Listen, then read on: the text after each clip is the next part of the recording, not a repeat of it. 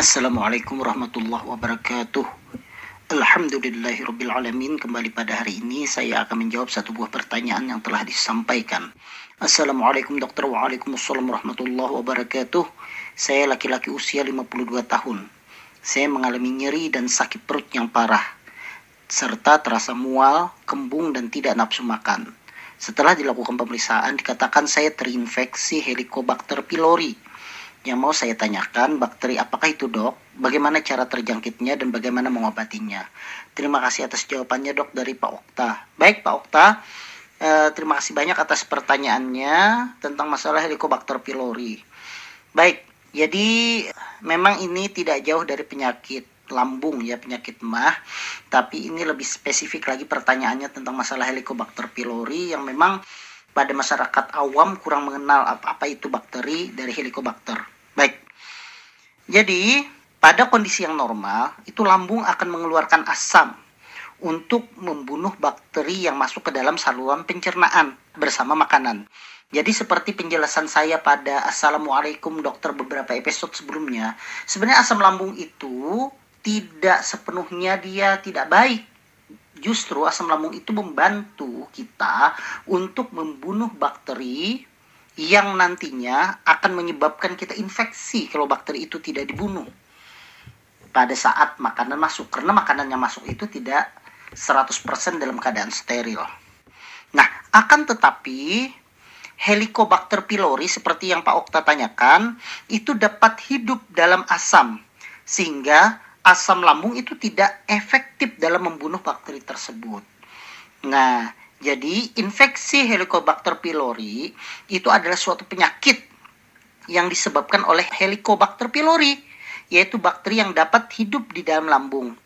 Infeksi ini dapat terjadi ketika bakteri menyerang serta merusak dinding lambung, sehingga seseorang akan mengalami penyakit lambung seperti nyeri, ulu hati, seperti yang disampaikan oleh Pak Okta tadi, bah bahkan sampai bisa terjadinya luka pada lambung ataupun luka pada usus 12 jari yang kita sebut dengan tukak lambung dan tukak duodenum.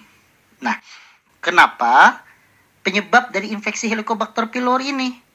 Nah, penyebabnya itu yaitu pertama karena kontak mulut ataupun misalnya air liur antara penderita dengan orang yang sehat. Jadi dia itu menular melalui air liur. Jadi berhati-hati.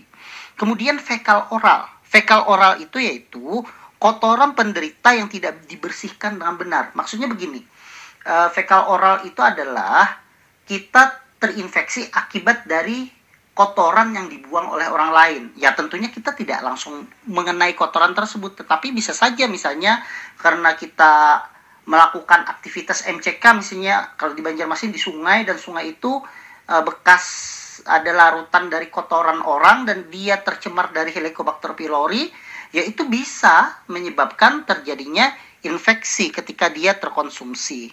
Nah, yaitu terkonsumsi air atau makanan yang terkontaminasi bakteri tersebut. Jadi, tentu saja siapa yang mudah terkena itu? Yang mudah terkena adalah orang yang tinggal di lingkungan dengan sanitasi yang tidak baik tentunya. Kemudian tinggal di pemukiman yang padat penduduk. Kemudian kadang kala mengonsumsi air minum yang tidak dimasak ataupun misalnya airnya dimasak tetapi dicampur dengan air es air esnya tersebut tidak dimasak misalnya atau misalnya ber, berinteraksi dengan orang yang menderita infeksi dari Helicobacter pylori. Nah, jadi itulah bagaimana cara terjangkitnya. Jadi sudah ada dua yang saya jawab yaitu bakteri apakah itu dan bagaimana cara terjangkitnya. Sebelum saya menjelaskan bagaimana cara mengobatinya, infeksi Helicobacter pylori ini itu akan memunculkan gejala eh, gangguan pencernaan karena bakteri tersebut dia bertahan di dinding lambung dan dia bisa merusak dinding lambung.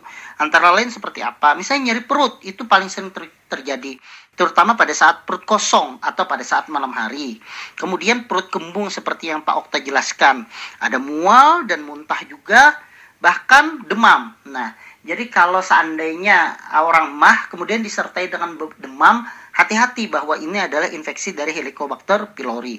Kemudian adanya sendawa yang berlebihan, adanya penurunan nafsu makan, penurunan berat badan, dan kotoran berubah menjadi hitam. Berwarna gelap itu berarti ada luka di lambungnya. Itu hati-hati.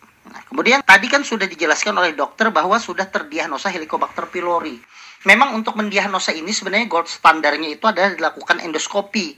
Endoskopi itu teropong yang dimasukkan dari mulut menuju ke lambung, kemudian daerah yang dicurigai ada Helicobacter pylori itu diambil sedikit jaringannya, kemudian diperiksa di mikroskop dan akan ditemukan nanti adanya Secara visual itu gambaran dari Helicobacter pylori yang dibaca oleh dokter patologi anatomi. Tetapi bisa juga kadang dilakukan tanpa dilakukan tindakan intervensi seperti endoskopi, misalnya dilakukan tes darah. Yang bisa itu dilakukan adalah memeriksa antibodi spesifik dari Helicobacter pylori. Kita sering menyebutnya dengan antibodi Helicobacter pylori. Atau misalnya ada lagi namanya tes urea breath test itu dengan pernafasan. Itu untuk mengetahui keberadaan Helicobacter pylori di dalam tubuh. Nah, mungkin Bapak sudah tegak diagnosanya dikatakan oleh dokter sehingga perlu dilakukan pengobatan. Bagaimana cara pengobatannya? Cara pengobatan Helicobacter pylori ini memang lebih lebih rumit dibandingkan pengobatan mah secara umum. Apa pengobatannya itu? Dia harus kombinasi dari dua atau lebih antibiotik kemudian dikombinasi lagi dengan obat untuk menyetop produksi asam lambung yang berlebih. Kalau kita dalam bahasa kedokteran menyebutnya dengan proton pump inhibitor atau pompa penghambat asam lambung. Jadi misalnya ada dua antibiotik. Apa antibiotik itu? Misalnya kita pernah kena namanya amoksisilin, metronidazol, claritromycin, kemudian ada lagi namanya levofloxacin. Nah, antara obat-obat tersebut ada lagi yang lain misalnya uh, tetrasiklin itu dipilih dua, kemudian dikombinasikan dengan obat penghambat asam lambung seperti misalnya adanya lansoprazol, esomeprazol, rabeprazol, pantoprazol dan sebagainya. Nah, dua antibiotik dikombinasikan dengan itu itu adalah lini pertama untuk mengobati Helicobacter pylori. Berapa lama pemberiannya? Pemberiannya itu akan diberikan antara 7 sampai 14 hari tergantung dari kondisi klinisnya seperti apa. Nah, kalau itu tidak dilakukan secara tepat, maka helikobakterinya tidak akan terbunuh atau kita menyebutnya dengan tidak terjadi eradikasi namanya. Jadi harus betul-betul tepat dosis, tepat cara pemakaian, dan tepat lama penggunaannya tersebut. Nah, kalau seandainya dia itu terbunuh, maka kemungkinan insya Allah itu gejalanya tersebut akan menghilang. Karena selain dinding lambungnya tadi sudah dilindungi dengan obat untuk menyetop produksi asam lambung yang berlebih, juga diberikan obat antibiotik untuk membunuh bakteri tersebut sehingga tidak terjadi lagi peradangan.